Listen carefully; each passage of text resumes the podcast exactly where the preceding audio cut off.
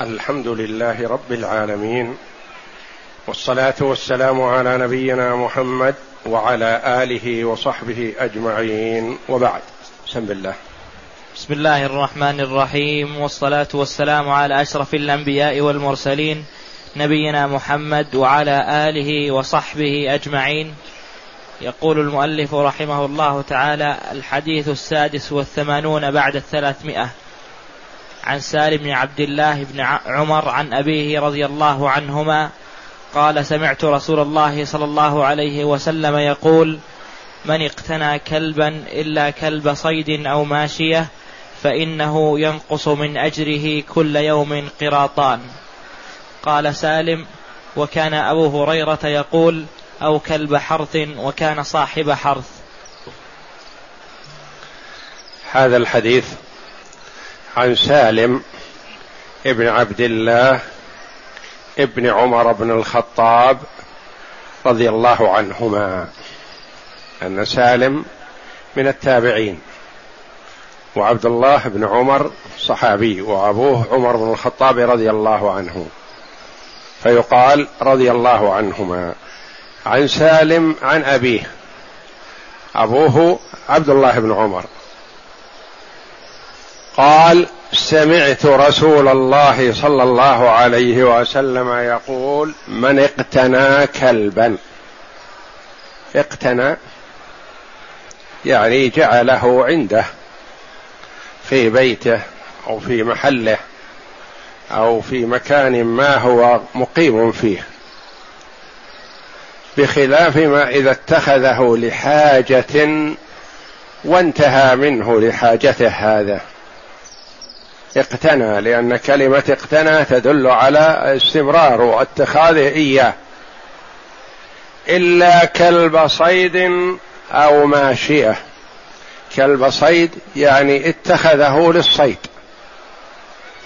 عنده في بيته يخرج به للصيد. أو ماشية عنده في بيته أو في محله يذهب مع الغنم ويعود معها وهو مقيم معها للحراسه غير هذين فإنه ينقص من أجره كل يوم قيراطان.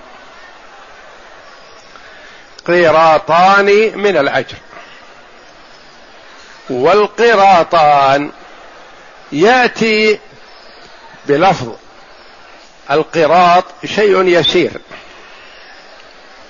ويأتي أحيانا يقول قراطان كالجبلين العظيمين. قراطان كالجبلين العظيمين. وهنا لم يحدد لا أنه من النوع القليل ولا أنه من النوع الكثير وإنما دل على أنه ينقص من أجر المقتني بهذا المقدار الذي الله أعلم به. والمؤمن حريص على أن لا ينقص من أجره شيء.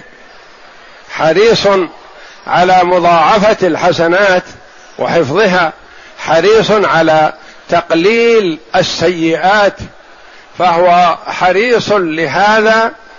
فلذا حذر أنه في حالة اقتناء الكلب ينقص من أجره. الكلب فيه نجاسة ونجاسته مضرة. ولذا أمر النبي صلى الله عليه وسلم بالغسل. الإناء الذي ولغ فيه الكلب سبع مرات. أولاهن بالتراب أخراهن بالتراب إحداهن بالتراب ثامنتهن بالتراب. ورد بألفاظ متعددة سبع غسلات معهن تراب. وما ذاك إلا لما فيه من النجاسة والقذارة التي لا تزول بغسل الماء بالماء فقط بل لابد من شيء خشن كالتراب حتى يزيل أثر هذا اللعاب. هذا من ناحية قذارته من ناحية أخرى الملائكة لا تدخل بيتا فيه صورة أو كلب. ملائكة الرحمة والملائكة الذين يحثون على الخير ويرغبون فيه وإذا جالسوا المرء يشعر بالقوة والنشاط في عمل الخير وإذا ابتعدوا عنه ضعف. فالملائكة لا تدخل بيتا فيه كلب. النبي صلى الله عليه وسلم وعده جبريل عليه السلام بأن يأتيه وجبريل لا يخلف الوعد. فانتظره النبي صلى الله عليه وسلم فلم يأتي. انتظره فلم يأتي فتأثر النبي صلى الله عليه وسلم لهذا. لا يكون فيه حصل غضب عليه. عليه الصلاة والسلام. كان حذر عليه الصلاة والسلام وشديد الخوف من الله تبارك وتعالى. ثم خرج عليه الصلاة والسلام فأتاه جبريل. فسأله النبي صلى الله عليه وسلم عن سبب تأخره عنه فقال أنا لا ندخل بيتا فيه كلب ولا صورة. وأنت المكان اللي فيك في المكان اللي جالس فيه فيه كلب. والكلب قدر والملائكة ملائكة نور وخير ورحمة. فما يجتمعان. فما لاحظ النبي وكان عليه الصلاة والسلام يتحاشى ويبتعد عن كل ما فيه قذارة أو وساخة أو شيء لا يليق بمقام النبوة ولا بمقام الملائكة عليه الصلاة والسلام وكان يترك شيئا من المباحات عليه الصلاة والسلام حفاظا على ألا تشم منه الملائكة رائحة فيها شيء من المكروه. يترك البصل والكراث والأشياء التي فيها روائح يتركها عليه الصلاة والسلام لئلا يشم منه رائحة كريهة. وحلف عليه الصلاة والسلام أن لا يذوق العسل الذي يقدم له وهو عسل لأن أمهات المؤمنين رضي الله عنهن بعضهن تواطأن عليه أن يقولن إنهن يشممن منه رائحة كريهة بعد شربه شيء من هذا العسل. فحلف ألا يذوقه عليه الصلاة والسلام. كل محافظة على ألا يشم منه رائحة كريهة. فلاحظ صلى الله عليه وسلم أمر بمتابعة ما في البيت والنظر والتفتيش فوجد جرو كلب صغير دخل البيت ومات تحت السرير ولم يعلم عنه. فأمر به صلى الله عليه وسلم أن يخرج فأتاه جبريل في محله عليه الصلاة والسلام. فالملائكة لا تدخل بيتا فيه كلب. والكلب نجس بهذه النجاسة فنهي عن اتخاذه لأنه ضرر ولا فائدة فيه. إذا حان وقت الاستفادة منه فالإسلام لا يمنع من ذلك. يضطر المرء لكلب الصيد.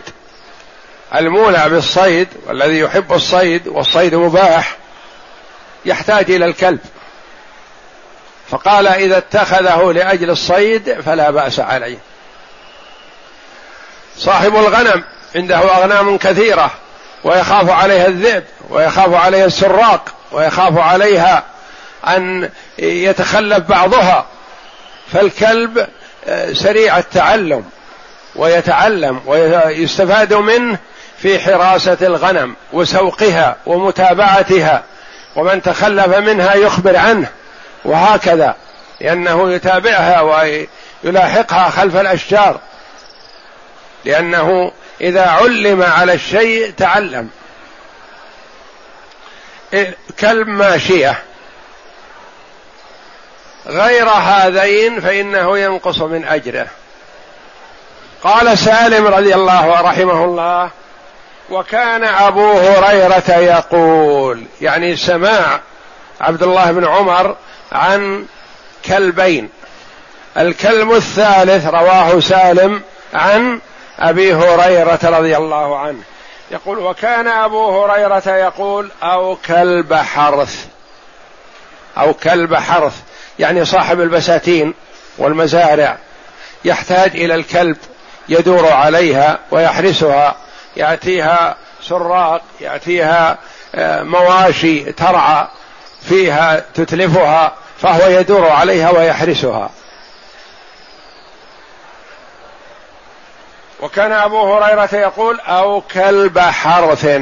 يقول وكان صاحب حرث. من هو؟ أبو هريرة رضي الله عنه. هذا دليل أنه ينبغي الاعتناء فيما هو من خصائص المرء. قلت قبل يومين إنه ينبغي للمسلم أن يتفقه فيما هو محتاج إليه. يبيع بالتجارة يتفقه في أمور التجارة. في الصرافة يتفقه في الصرافة حتى لا يقع في الحرام.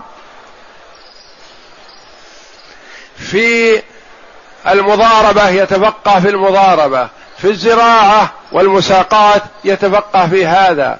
في الوكالات ينظر في ألو... في موضوع الوكالات ما يصح وما لا يصح ويستفيد ويسأل ويتأكد وهكذا حتى لا يكون تصرفه على خلاف الشرع. والمسلم متعبد لله جل وعلا في بيعه وشرائه وتصرفه وحرثه وماشيته وصيده كما هو متعبد في صلاته وصيامه وزكاته وحجه. المسلم جميع أعماله ينبغي أن تكون على وفق الشرع. ما يقال هذا لا دخل له في الشرع لا. لا ما يقال هذا شيء من أمور الدنيا لا. أمور الدنيا والآخرة كلها مقيدة بالشرع. ما يقال هذا من أمور المعاملة حتى المعاملة مع الكفار المسلم مقيد فيها بأمور الشرع. المعاملة مع والديه في أمور الشرع. المعاملة مع جيرانه في أمور الشرع. والجيران يتفاوتون. جار له حق وجار له حقان وجار له ثلاثة حقوق. كيف التعامل مع الكافر؟ وكيف مخاطبته؟ وكيف رد السلام عليه؟ وكيف نبدأه؟ ما نبدأه بالسلام الكافر. وإنما إذا سلم نقول عليكم. لأنهم يموهون أكثرهم. ما يقولون السلام كما سمعت عائشة رضي الله عنها من يهودي جاء إلى النبي صلى الله عليه وسلم فقال السلام عليكم يا أبا القاسم. قال النبي صلى الله عليه وسلم وعليكم. فقالت عائشة رضي الله عنها بل السام والموت واللعنة عليكم يا معشر اليهود. فقال رفقا يا عائشة. لا تغضبي فقالت أما سمعت يا رسول الله ما قال؟ قال بلى سمعت أما سمعت ما قلت له؟ نحن يستجاب لنا فيهم ولا يستجاب لهم فينا. هو قال السام عليكم يعني الموت. السام الموت. فاليهودي هذا قال السام عليكم يا أبا القاسم. يعني كأنه يوري أنه يسلم. وهو يدعو على النبي صلى الله عليه وسلم. فقال النبي صلى الله عليه وسلم وقد سمع ما قال وفهم ما قال وعليكم. يعني عليك الموت. فهو يستجاب للنبي صلى الله عليه وسلم فيه ولا يستجاب له في النبي صلى الله عليه وسلم. عائشة رضي الله عنها غضبت وثارت من كيف رد النبي عليه الصلاة والسلام عليه وما تفطن لما قال. فأخبرها أنه تفطن لما قال وأنه رد عليه الرد المناسب له. ولم يكن فاحشا ولا بذيئا عليه الصلاة والسلام. فالإسلام ما ترك صغيرة ولا كبيرة والنبي صلى الله عليه وسلم ما ترك أمرا من أمور الدنيا ولا أمرا من أمور الآخرة إلا وبينه لنا واضحا جليا. فأبو هريرة يقول أو كلب حرث يعني ثلاثة كلاب مأذون فيها. كلب الصيد وكلب الماشية وكلب الحرث. ألحق بعض العلماء رحمهم الله بمثل هذه ما شابهها. قالوا إذا كانت البضاعة مثلا منشورة في الفضاء وتحتاج إلى حراسة فيدخل ضمن حراسة الأغنام مثل حراسة الأغنام مثل حراسة الإبل مثل كذا. الأشياء التي يضطر إليها الإنسان تكون من حاجته فإنه يباح له ذلك. وما عدا هذا فلا يحل لنجاسته وقذارته ولأنه لا تجتمع معه ملائكة الرحمة. فالمرء يحرص المسلم على الالتقاء بالملائكة ويلتقي بهم من حيث لا يشعر.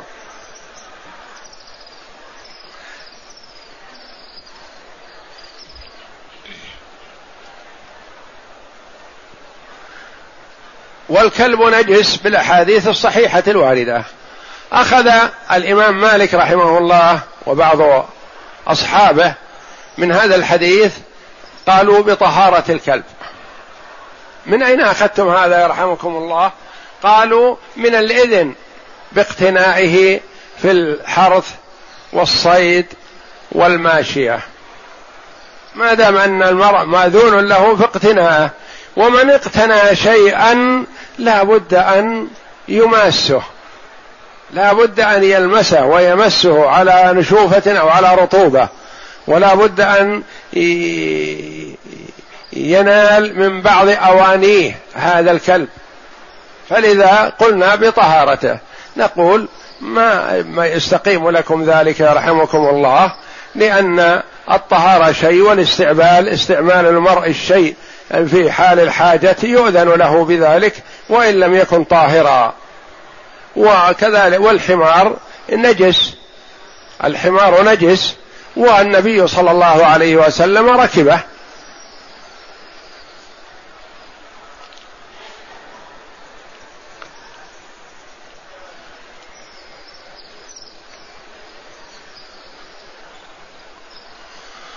بعض المسلمين مع الأسف تأثروا بالكفار فاتخذوا الكلاب وهؤلاء الذين يتخذون الكلاب من غير لغير هذه الحاجات الثلاث والعياذ بالله متوعدون بما تضمنه هذا الحديث من أنه ينقص من أجره كل يوم قيراطان ومتى يحصل على القيراطين؟ وغالب من يقتل الكلاب حسناته قليلة لأنه ما اقتنى الكلب إلا لما هو واقع فيه من مخالفة النبي صلى الله عليه وسلم ومخالفة السنة.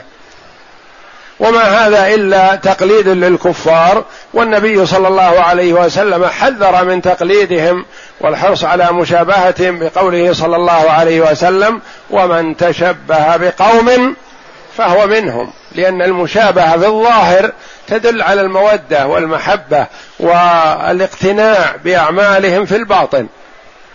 والاقتناع بعمل الكفار ومحبة أعمالهم والثناء عليها هذا قد يصل أحيانا إلى الرده عن الإسلام والعياذ بالله.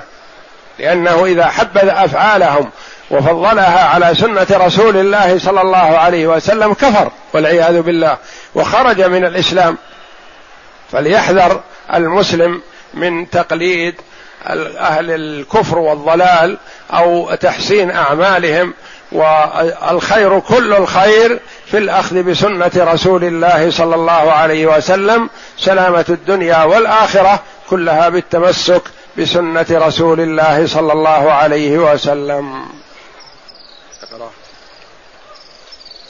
المعنى الإجمالي الكلب من البهائم الخسيسة القذرة ولهذا نهى الشرع الشريف الطاهر عن اقتنائه لما فيه من المضار والمفاسد من ابتعاد الملائكة الكرام البررة عن المكان الذي هو فيه ولما فيه من الإخافة والترويع والنجاسة الإخافة والترويع لأنه قد يتسلط على المارة يؤذيهم.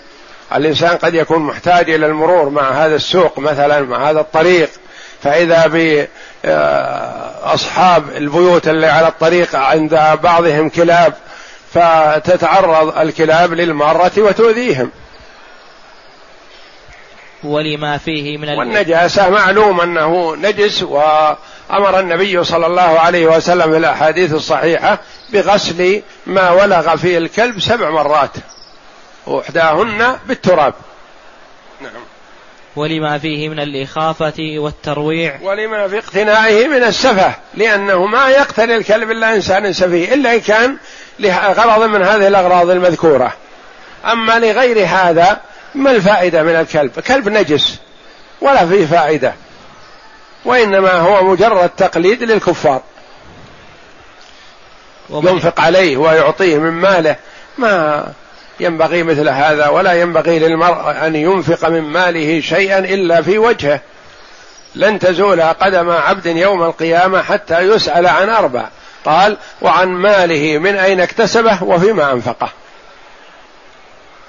يحرم عليه أن يكتسب الدرهم والريال من غير وجه الشرعي وكذلك يحرم عليه أن ينفقه من غير في غير وجهه الشرعي فهو مسؤول عن اكتسابه وعن انفاقه. نعم. ومن اقتناه نقص من أجره كل يوم شيء عظيم قرب معناه بالقراطين والله أعلم قدر ذلك. لأن لأن هذا عصى الله باقتنائه وإصراره على ذلك.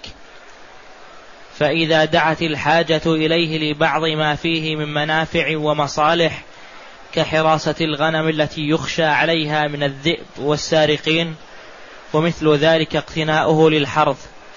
وكذلك إذا قصد به الصيد فلهذه المنافع يسوغ اقتناؤه وتزول اللائمة عن صاحبه. يعني ما يلام على هذا ولا ينقص من أجره شيء والحمد لله.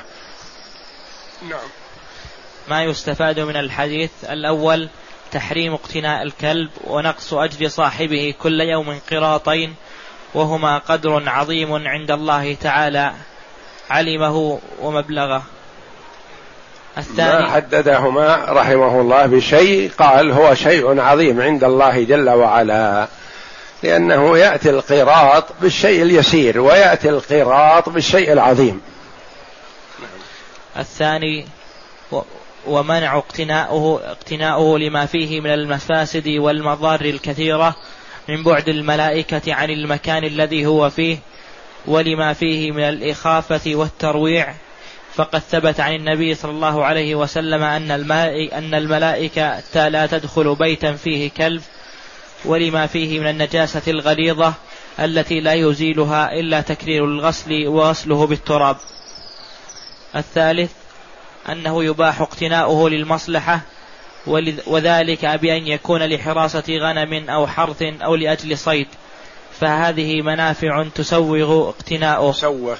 تسوغ اقتناؤه.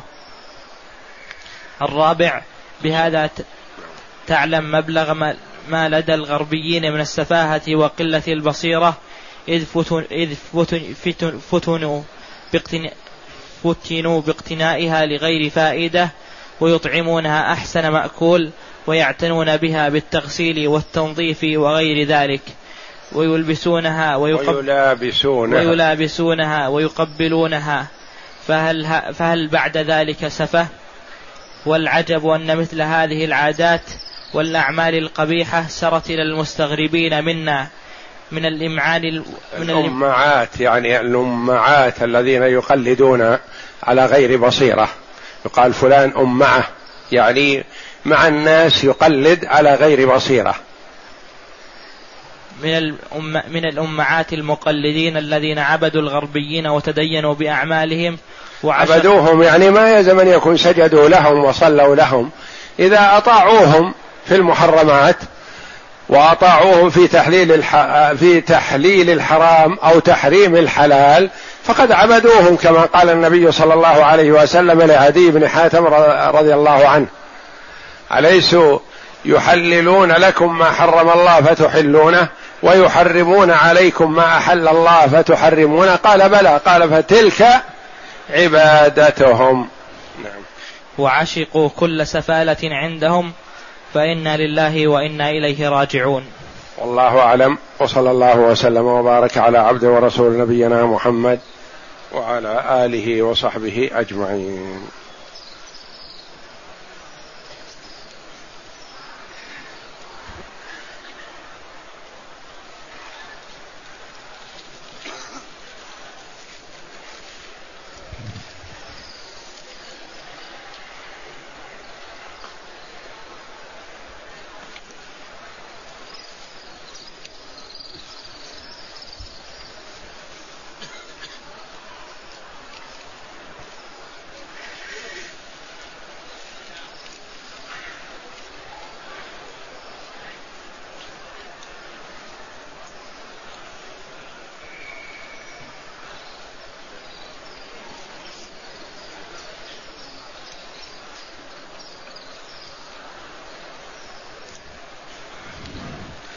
يقول السائل إذا قتل شخص قطة في مكة فهل تجب عليه كفارة أم لا؟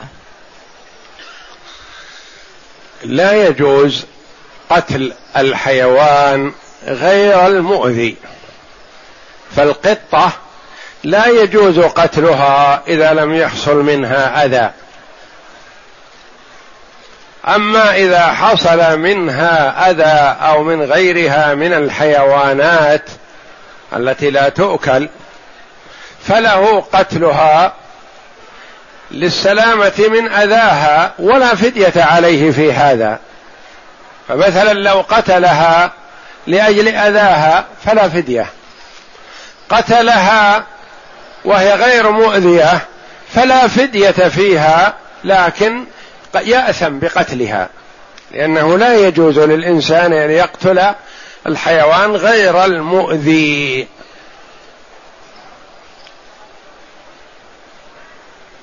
يقول السائل ما حكم الدعاء الجماعي بعد الصلاة مع الإمام؟ هذا من البدع لأنه ما ورد عن النبي صلى الله عليه وسلم و وما لم يرد عن النبي صلى الله عليه وسلم إذا اتخذه الناس عبادة فهو بدعة. وإنما يستحب للإنسان أن يشتغل بالذكر. يشتغل بالذكر بعد السلام. يقول ثلاث مرات أستغفر الله. استحبابا لا وجوبا. أستغفر الله أستغفر الله أستغفر الله. ثلاث مرات. ثم يقول اللهم أنت السلام ومنك السلام. تباركت يا ذا الجلال والإكرام. ثم يقول لا إله إلا الله وحده لا شريك له له الملك وله الحمد وهو على كل شيء قدير. اللهم لا مانع لما أعطيت ولا معطي لما منعت ولا ينفع ذا الجد منك الجد. ويقول لا إله إلا الله وحده لا شريك له له الملك وله الحمد وهو على كل شيء قدير. لا حول ولا قوة إلا بالله العلي العظيم. لا إله إلا الله ولا نعبد إلا إياه له النعمة وله الفضل وله الثناء الحسن. لا إله إلا الله مخلصين له الدين ولو كره الكافرون. هذا كله استحبابا. ويقول سبحان الله والحمد لله والله أكبر ثلاثا وثلاثين مرة. ويقول تمام المئة لا إله إلا الله وحده لا شريك له له الملك وله الحمد وهو على كل شيء قدير. لأن قوله سبحان الله والحمد لله والله أكبر هذه ثلاث. بثلاث وثلاثين تصبح تسعا وتسعين.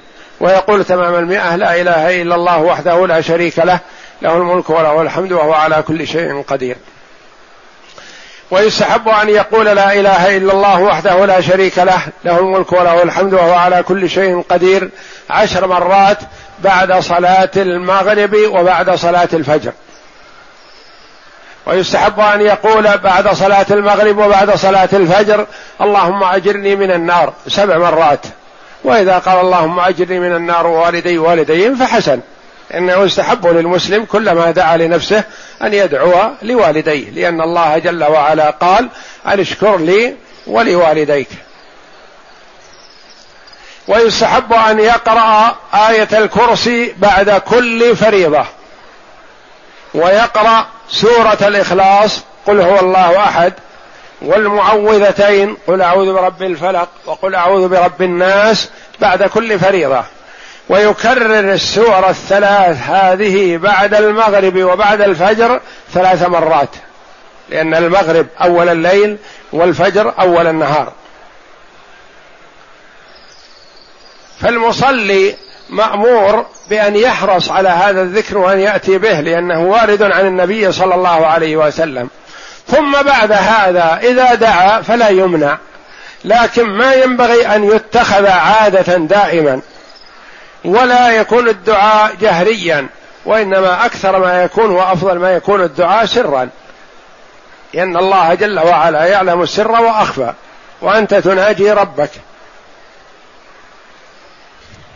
فيدعو سرا ولا يكون على سبيل الاستمرار دائما وابدا يأتي بدعاء مخصوص بعدها بعد كل فريضة.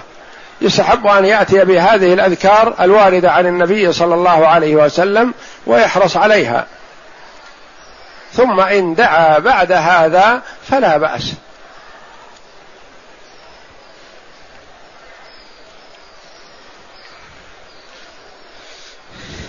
يقول السائل ما الفرق بين النافلة والراتبة؟ النافلة تدخل ضمنها الراتبة. النافلة مقابل الفريضة. يقال هذه فريضة وهذه نافلة. صلاة ركعتين قبل الفجر نافلة. صلاة الفجر فريضة. الرواتب حددت عشر أو اثنا عشر ركعة في اليوم والليلة.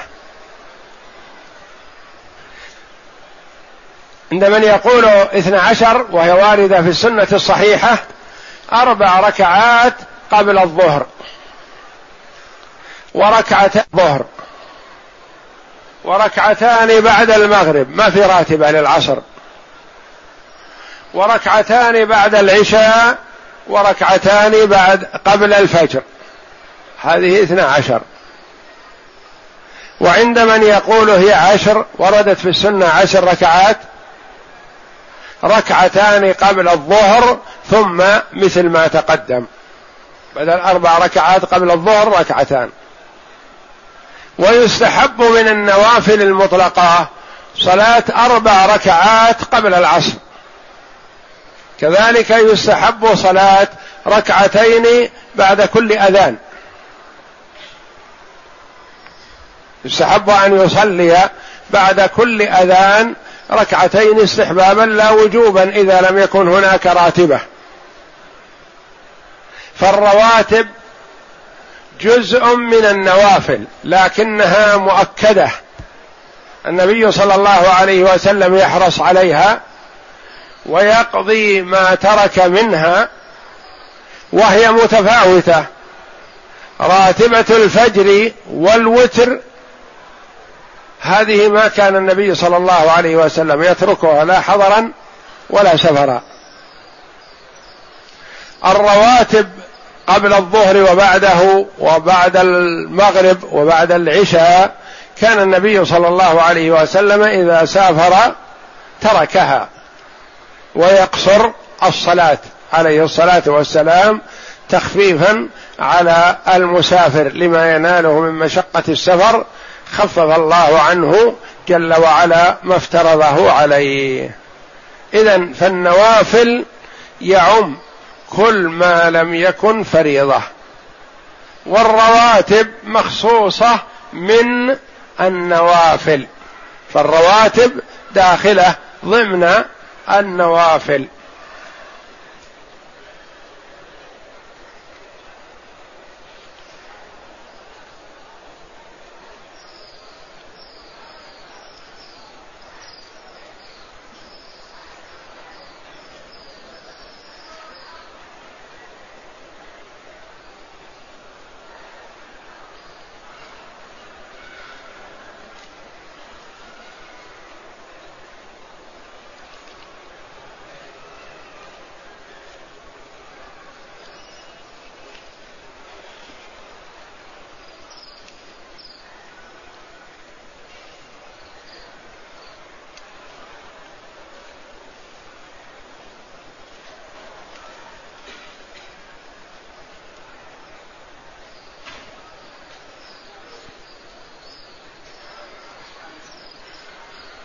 يقول عندنا في المسجد رجل يؤذي المصلين برائحته الكريهة وقد يبول في المسجد وذكر من أوصافه. هذا يجب أن يمنع. إذا كان يبول في المسجد ويؤذي فيجب أن يمنع من المسجد. وأحيانا يقول يأتي ويجلس ولا يصلي هذا قاصر وجاهل.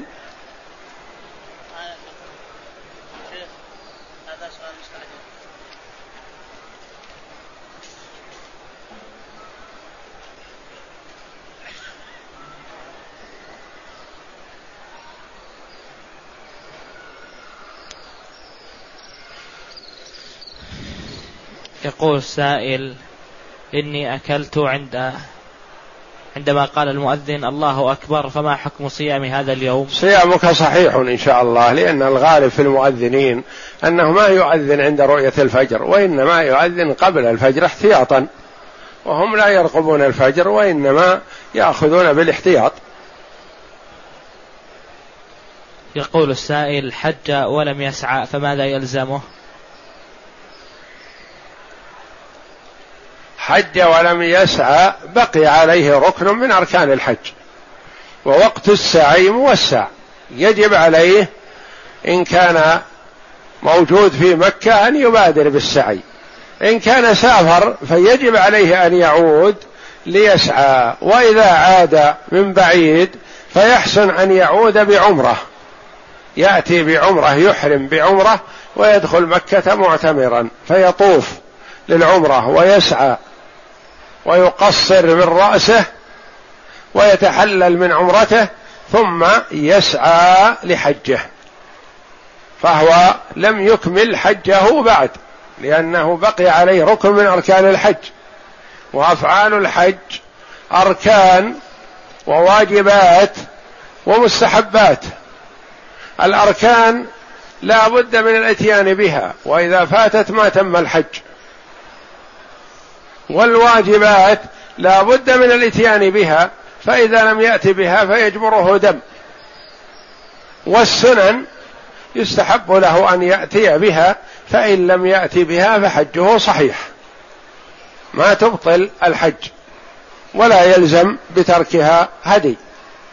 فمثلا الأركان محدودة أربعة نية الدخول في النسك غير لبس الإحرام الإزار والرداء النية.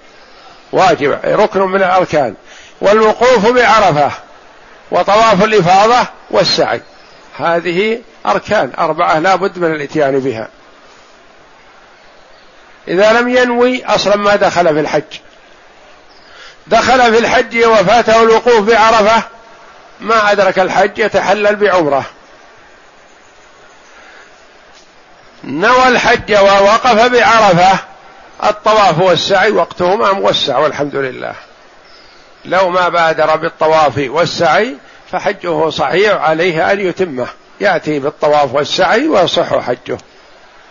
الواجبات مثل طواف الوداع مثل المبيت بمنى ليالي إحدى عشر واثنى عشر وثلاثة لمن لم يتعجل والمبيت بمزدلفة ورمي الجمار وغير ذلك.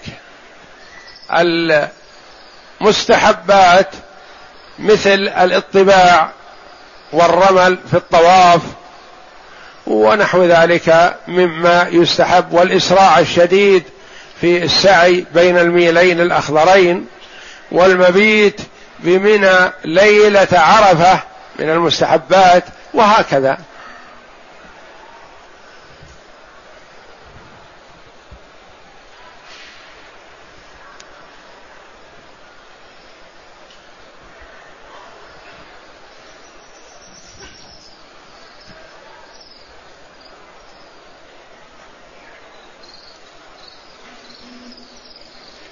يقول السائل هل الركعتان التي بعد الوضوء في أي وقت أم ينهى عنها في أوقات النهي؟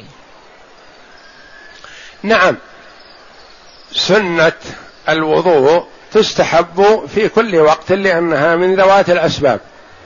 والنبي صلى الله عليه وسلم أقر بلالا رضي الله عنه لما قال له إني ما تطهرت لله طهورا إلا صليت فيه ما كتب الله لي. يعني كل ما تطهر يصلي. هذه سنة الوضوء أخذت من هذا الحديث. فإذا كان المرء مواظب عليها فيصليها في كل وقت.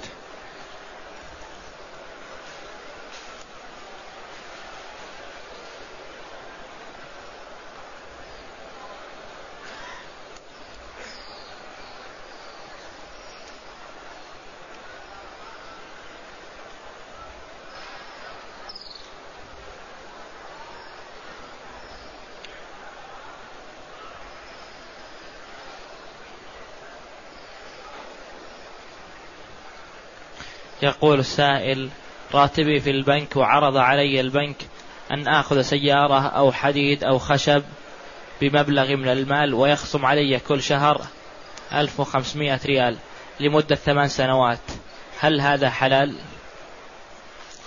الشراء من البنك أو غيره شيء حاضر بثمن مؤجل يستوفى أقساطا لا بأس بشرط أن يتأكد الإنسان عن هذا الشيء الحاضر أن يقبضه.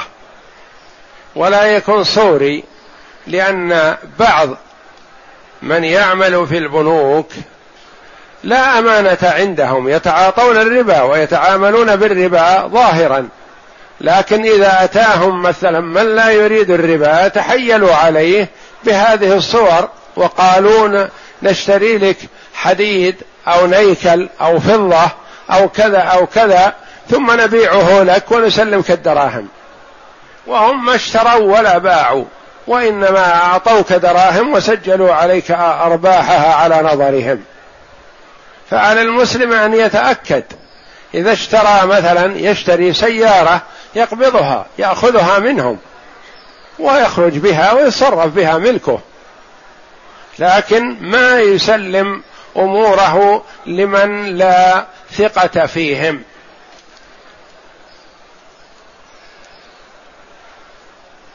وكونه يشتري منهم شيء ظاهر بين لا حرج عليه ولا غبار عليه حتى لو كانوا هم يتعاملون في الربا.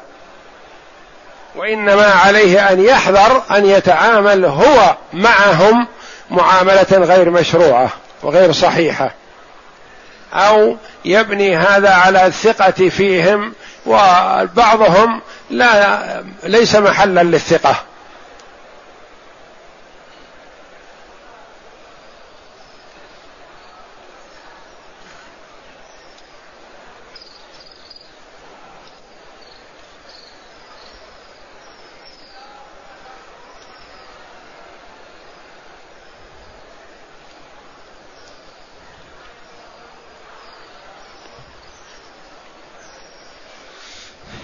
يقول السائل رجل يستخدم كلبا في حراسة البيت هل يدخل هذا في الحديث؟ إذا لم يكن فيه أذى للآخرين وكان يخاف في بيته يعني وليس خوفا لضعفه أو لكونه يخاف مما لا يخاف منه يعني شيء واقع أن الكلب مثلا ينفع في حراسة البيت ويتسلط اللصوص عليه ويفضحهم الكلب ويلاحقهم ونحو ذلك. فإذا عرف أن هذا واقع فيلحق بهذا مثل كلب الحرث وكلب آه، الماشية. البيت كذلك. لكن لا يكون توهم يقول أخاف من السراق أخاف من اللصوص وجيرانه لا يخافون من هذا. ولا يبالون به فلا يجوز له ذلك.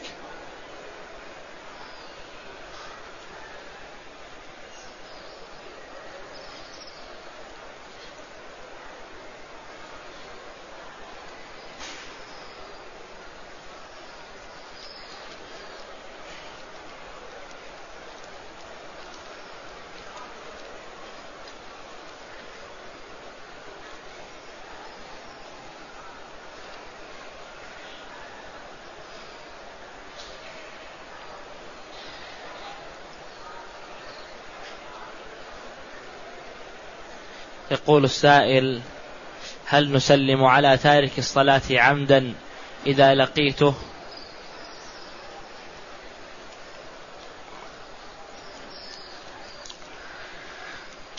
المفروض أن تارك الصلاة ما يبقى بين المسلمين.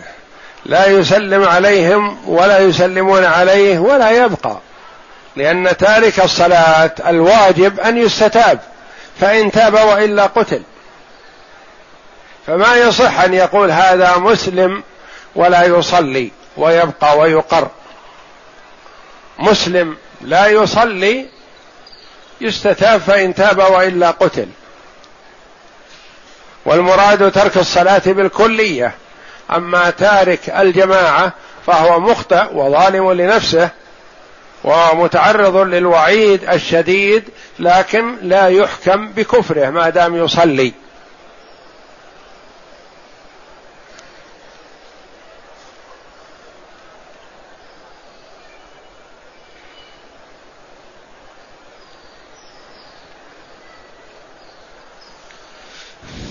يقول السائل ما هو تعريف العقيدة؟ العقيدة ما يعقد عليها القلب يعني الشيء الذي تدين الله به فيما يتعلق بحق الله جل وعلا وحق رسوله صلى الله عليه وسلم وحق القرآن وحق الملائكة. هذه العقيدة يعني الشيء الذي يعتقده الإنسان ويدين الله به في الأمور الأصلية دون الفروع في الأصول العقائد التوحيد ما يتعلق بالتوحيد.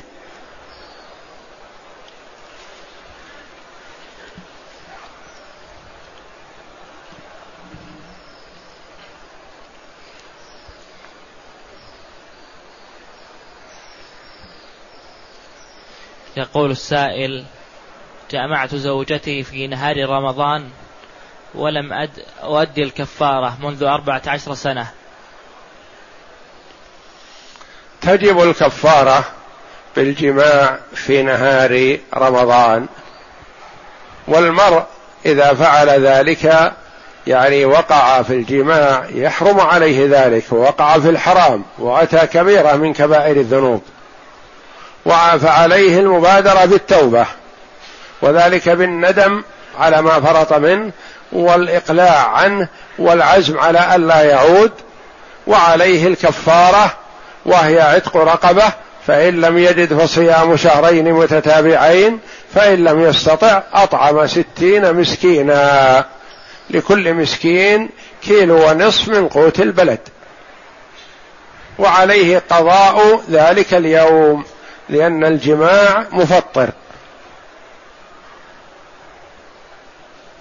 وحتى لو تقادم الزمن فعليه الكفارة. عتق فإن لم يجد فصيام شهرين متتابعين فإن لم يستطع أطعم ستين مسكينا.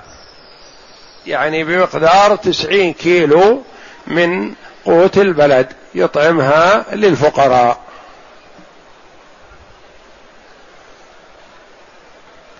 يقول السائل هل يجوز للرجل أن يزوج امرأة جدها جده إن طلقها ومات عنها. هل يجوز للرجل أن يتزوج امرأة جده إذا طلقها؟ لا ما يجوز له لأنها زوجة أبيه. فزوجة الجد وإن علا من جهة الأب أو من جهة الأم تحرم على الولد. فما يتزوج من زوجات آبائه ولا يتزوج من زوجات أبنائه وإن نزلوا.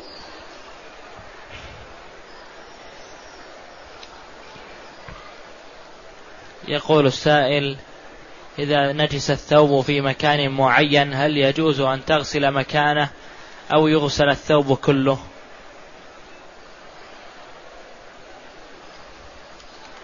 ما يلزم غسل الثوب كله. إذا تنجس جهة منه غسل الجهة المتنجسة فقط ويكفيه. وهذا يعتبر والحمد لله من محاسن الشريعة الإسلامية.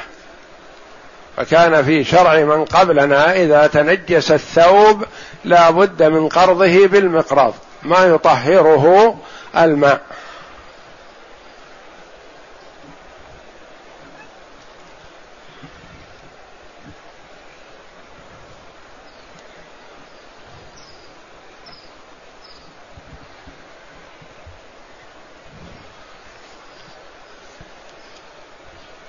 يقول السائل اشتريت من شخص قطعة أرض قبل استلامه إياها من البلدية وعندما خرجت رغب فيها فهل يحق لي أن أن أقدم ضده دعوى وهل البيع صحيح؟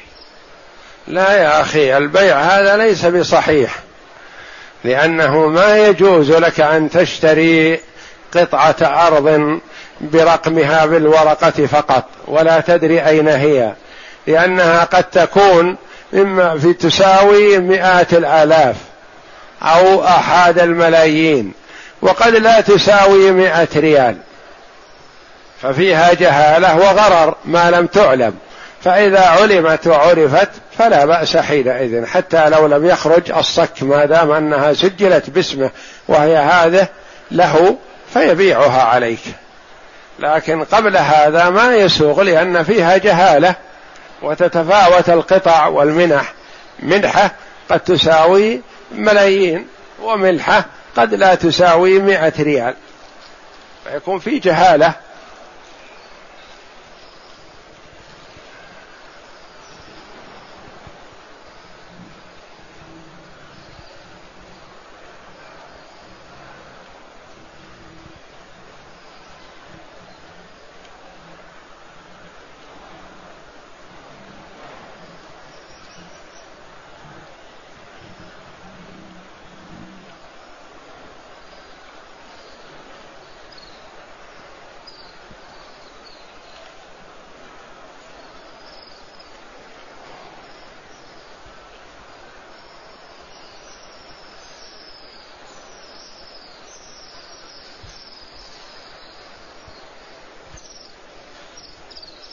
يقول السائل إذا سلم علينا الكافر غير الحرب فقال السلام عليكم سلاما صحيحا أنا رد عليه.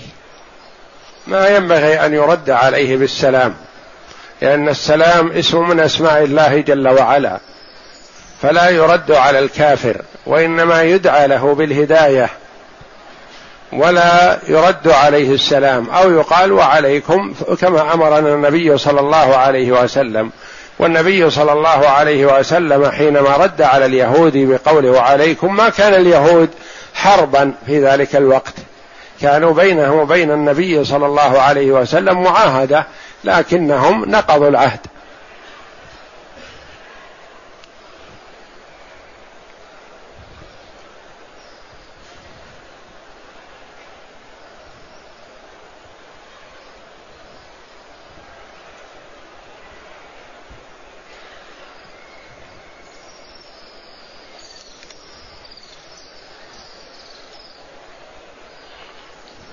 يقول السائل ما هو حكم ذبح أو رمي الكلاب بدون سبب؟ إذا حصل منها أذى نعم فترمى وتقتل وإذا لم يحصل فلا. وقد جاء حديث في قتل الكلاب إلا أنه نسخ والله أعلم منسوخ يقول بعض العلماء. فإذا لم يحصل منها أذى فلا تقتل. وإذا حصل منها أي نوع من أنواع الأذى فتقتل.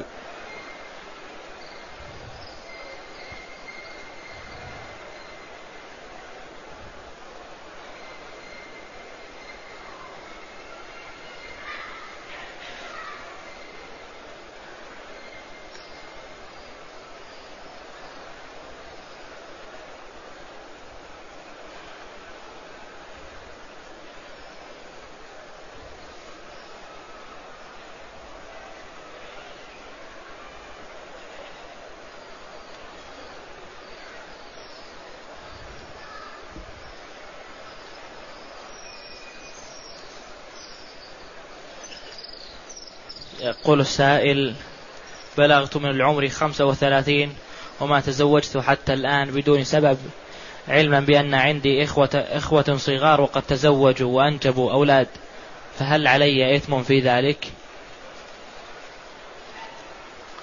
هذا لا يخلو بحسب نيتك. إن كنت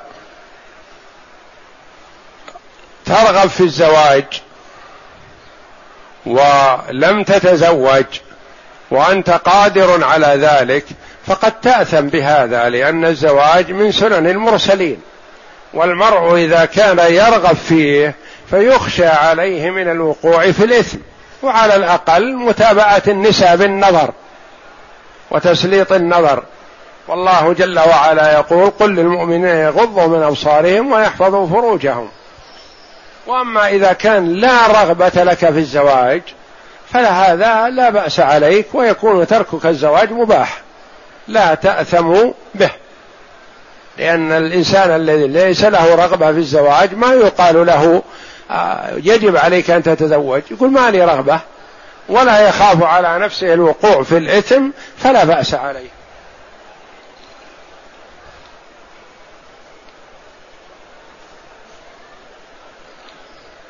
يقول السائل ما حكم رفع الصوت بالصلاة والسلام على رسول الله صلى الله عليه وسلم؟ رفع الصوت لا يخلو. إن كان لتذكير الحاضرين فحسن. وإن كان لغير ذلك أو الحاضرون مشغولون بقراءة أو بذكر أو نحو ذلك ويشغلهم برفع صوته فيكره له ذلك. كما يكره له رفع الصوت في ما يشغل الناس حتى وإن كان في عمل خير. فبحسب الحال أحيانا يكون المرء مثلا يذكر الله بلسان عال وحوله أناس يقرؤون أو يصلون فيقال له أشغلت المصلين والتالين ونحو ذلك. اخفض من صوتك. وإذا رفع صوته ليذكرهم وهم ساكتون ليذكرهم بذكر الله جل وعلا فهو ينطبق عليه قوله جل وعلا في الحديث القدسي من ذكرني في نفسه ذكرته في نفسي ومن ذكرني في ملأ يعني في جماعة ذكرته في ملأ خير منهم وهم الملائكة عليهم الصلاة والسلام.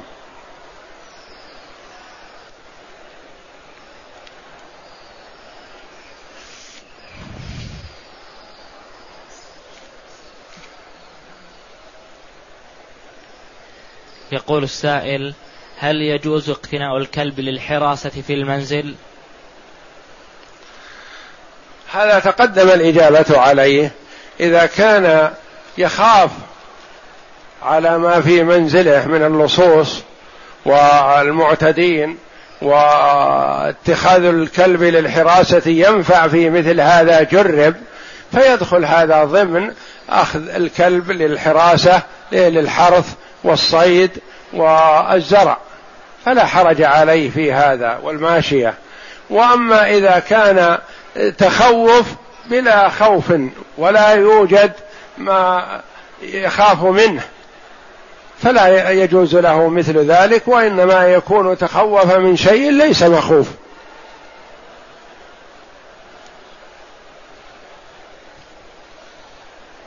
يقول السائل إذا أتممت الصلاة والإمام قام بركعة زيادة سهوا وقال أحد المصلين الحمد لله أم يقول سبحان الله؟ عند تنبيه الإمام إلى الخطأ يقول سبحان الله الرجال يسبحون والنساء تصفق التصفيق للنساء والتسبيح للرجال.